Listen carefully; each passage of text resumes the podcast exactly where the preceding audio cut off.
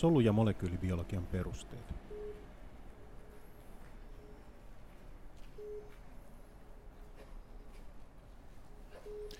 Miten solut sitten saavat reseptorin aktiivisuuden muutetuksi solun toiminnaksi?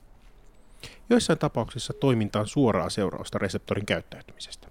Hermovälittäjäaine aktivoi ligandiherkän ionikanavan, jolloin synapsin kalvopotentiaali muuttuu, mikä vaikuttaa kohdesolun aktiivisuuteen. Tai vastaavasti rasvaliukoinen säätelijä voi liittyä solun sisäiseen reseptoriin, joka pystyy aktivoitumaan ja kiinnittymään DNAhan ja vaikuttamaan erilaisten geenien aktiivisuuksiin. Kuitenkin useimmissa tapauksissa toiminta ei ole suoraa seurausta reseptorin aktiivisuuden muutoksista, vaan välissä on viestintäketju, eli signaalin välitys. Tällöin samalla säätelijällä tai jopa samalla reseptorilla voi olla kohdesolusta riippuen erilaisia vaikutuksia. Erittäin yleinen tapa vaikuttaa proteiinien toimintaan on muuttaa niiden rakennetta liittämällä niihin fosfaattia. Tätä prosessia kutsutaan fosforuloinniksi, ja siinä kinaaseiksi nimetyt entsyymit ottavat fosfaattiryhmän ATPltä ja kiinnittävät sen kohdeproteiiniin. Näitä kinaaseja on runsaasti erilaisia ja ne on jaettu erilaisiin tyyppeihin, esimerkiksi PKC, PKA, PKG. Näiden nimistä voi päätellä, että lyhenteen K-kirjain viittaa kinaasiin, siis muiden proteiinin säätelyyn fosfaatin lisäämisellä. Erikoisinta fosforylointiprosessissa on, että kinaasit säätelevät usein fosforyloimalla toisia kinaaseja, jolloin puhutaan fosforylointiketjusta, eli fosforylointikaskadista. Tällöin kinaasi fosforyloi toisen kinaasin, joka aktivoituu ja fosforyloi kolmannen kinaasin. Ja lopulta soluvaste saavutetaan, kun kinaasiketju aktivoi jonkun inaktiivisen proteiinin. Tällaisen ketjun hyvä puoli on sen tehokkuus. Mikäli jokainen fosforylointiprosessi on tehokas, saavutetaan lopulta jokaisessa vaiheessa monikymmenkertainen määrä aktiivisia entsyymeitä, jolloin lopullinen vasteen aiheuttamia aktiivisia proteiineja saadaan nopeasti huima määrä. Koska vaste on tehokas, on sen oltava palautuva, eli reversiiveli. Siten fosfaatti voidaan myös poistaa kohdeproteiinista. Tästä defosforylaatiosta vastaavat erilaiset proteiinifosfataasit. Fosforyloinnin lisäksi soluissa on muutamia pieniä signaalivälitysmolekyylejä, toisiolähettejä. Toisiolähetit liikkuvat vesiliukoisina molekyyleinä nopeasti, vaikuttaen esimerkiksi G-proteiinivälitteisen ja tyrosiinikinaasireseptorien toiminnassa. Toisioläheteistä tunnetuin on varmaankin syklinen adenosiinimonofosfaatti, CAMP, se muodostetaan ATPstä adenyylisyklaasilla, joka paitsi poistaa molekyylistä kaksi fosfaattia, myös yhden hydroksyyliryhmän, jolloin jäljelle jäänyt fosfaatti on kiinnittynyt sokeriin kahdella sidoksella.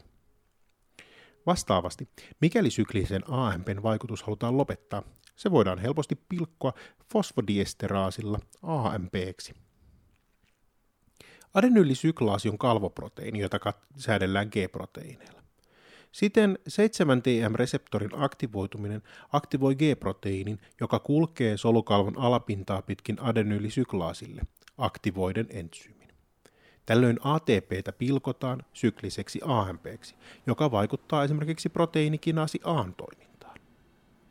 Jotta säätely olisi riittävän monimutkaista, on sääteleviä G-proteiineja useita ja tunnetaan sekä adenyylisyklaasia aktivoimia G-alfa-S että sitä inhiboivia G-alfa-I kautta O-proteiineja. Esimerkiksi adrenaliini sitoutuu 7-TM-reseptoriin, mikä aktivoi aktivoivan G-proteiinin siirtymisen adenyylisyklaasin luo. Tällöin muodostuu syklistä AMPtä, joka aktivoi proteiinikinaasi. Mikäli kyseessä on maksasolu, PKA aktivoi fosforilaatikinaasin, joka puolestaan fosforiloi fosforilaasin. Fosforylaasi saa aikaan varastosokerin glykogeenin pilkkomisen glukoosiksi, jolloin verensokeri saadaan nousemaan. Sama prosessi toimii myös sydämessä. Siellä PKA aktivoi solukalvon kalsiumkanavia, mikä nopeuttaa sydämen syketaajuutta ja voimistaa solujen supistumista. Molemmissa solusyypeissä adrenaliinin lisäksi myös asetyylikooliini vaikuttaa prosesseihin. Se liittyy toiseen 7-TM-reseptoriin, joka aktivoi inhiboivan G-proteiinin. Siten adenylisyklaasin toimintaa säätelee kaksi vastakkaista prosessia. Syklistä AMPtä muistuttaa syklinen GMP. Se muodostetaan typpioksidin, häkäkaasun ja peptidien säätelemän guanylaalisyklaasin. Syklinen GMP vaikuttaa muun muassa proteiinikinaaseihin ja ionikanaviin, ja se on merkittävässä roolissa näköaistin toiminnassa. Kalsium on tunnettu toisiolehti. Solun sisällä on normaalisti hyvin alhainen kalsiumpitoisuus, minkä lisäksi soluissa on useita kalsiumin sitomiseen erikoistuneita proteiineja. Siten solun ulkopuolella on suunnilleen 20 000 kertaa enemmän vapaata kalsiumia kuin solun sisällä. Jo edellä on kuvattu, että kalsium voi siirtyä solukalvon läpi erilaisten ionikanavien kautta. Tätä luonnollisesti lisää solun sisäisen kalsiumin pitoisuutta. Mutta soluissa on myös erilaisia kalsiumpumppuja, kalsium ATPaaseja, jotka siirtävät solulimasta kalsiumia solun sisäisiin rakkuloihin, kuten solulimakalvostoon tai solun ulkopuolelle. Solujen viestintä voi vaikuttaa kalsiumin liikkeisiin joko suoraan ligandiherkkien ionikanavien, kuten esimerkiksi chilille herkken kapsaisiin reseptorin kautta, tai kinaasien vaikuttaessa solukalvon kalsiumkanaviin. Kuitenkin yleinen kalsiumin säätelyreitti toimii inositolitrifosfaatin IP3, jota saadaan pilkotuksi solukalvon fosfolipidistä, fosfoinositolidifosfaatista, PIP2. Pilkkomisen hoitaa G-proteiinien säätelemä fosfolipaasi C, joka hajottaa fosfolipidin itse asiassa kahdeksi toisiolehetiksi, liukoiseksi IP3 ja hydrofobiseksi diasyyliglyseroliksi, DAG. IP3 liittyy solulimakalvoston IP3-reseptoreihin, jotka ovat ligandiherkkiä kalsiumkanavia. Siten esimerkiksi 7TM-reseptorin aktivoituminen voi laukaista solun sisäisen kalsiumpitoisuuden voimakkaan kasvun, mikä aktivoi hyvin monia soluprosesseja. Tämä voidaan havaita helposti siirtämällä soluihin kalsiumpitoisuutta mittaavaa merkkiainetta, jolle reseptorin aktivoitumista seuraa hetkellinen kalsiumpitoisuuden nousu, kalsiumtransientti. On kuitenkin muistettava, että IP3 ei ole ainoa solujen kalsiumpitoisuuteen vaikuttava tekijä. Olisi sangen epäkäytännöllistä liikuttaa esimerkiksi luustolihaksia pelkällä hormoniviestillä. Siksi lihassolujen solulimakalvostossa SR on IP3-herkkien kalsiumkanavien lisäksi myös kalsiumherkkiä kanavia, jolloin solun sisäinen kalsiumpitoisuuden kasvu vaikuttaa suoraan kalsiumin vapautumiseen, mistä seurauksena on hyvin voimakas kalsiumpitoisuuden nousu. Tätä voidaan vielä tehostaa esimerkiksi luustolihaksilla, kiinnittämällä solukalvon ja SRn kalsiumkanavat toisiinsa. Kuitenkin IP3-reseptorilla voidaan vaikuttaa solujen toimintaan myös näissä soluissa. Fosfolipasi C säädellään G-proteiinin lisäksi myös tyrosiinikinasireseptoreilla, jolle molemmat kalvoreseptorityypit voivat vaikuttaa saman signaalireitin kautta. On myös syytä muistaa, että sen toiminta ei liity yksin kalsiumin vapautumiseen. Solukalvoahan jäi IP3 irrotessa rasvaliukoinen diasylglyseroli.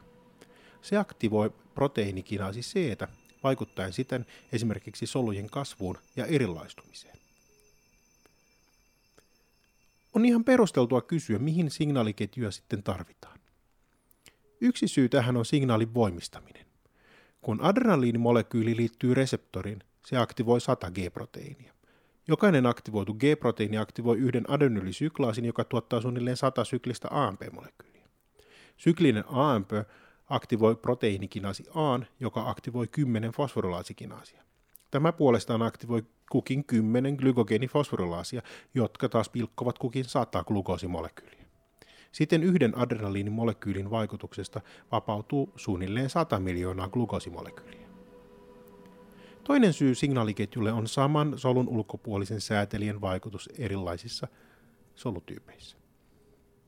Tällöin ligandi voi saada aikaan yhden tai useamman vasteen sol- kohdesolusta ja reseptorin rakenteesta ja myös solusignaalin komponenteista riippuen, jolloin vaste voi olla hyvin erilainen. Esimerkiksi asetylikolinille tunnetaan 11 erilaista reseptoria, joista puolet ovat ionikanavia neljäsosa adenylisyklaasia inhiboivia ja neljäsosa fosfolipaasi C aktivoivia G-proteiinien kautta toimivia reseptoreita.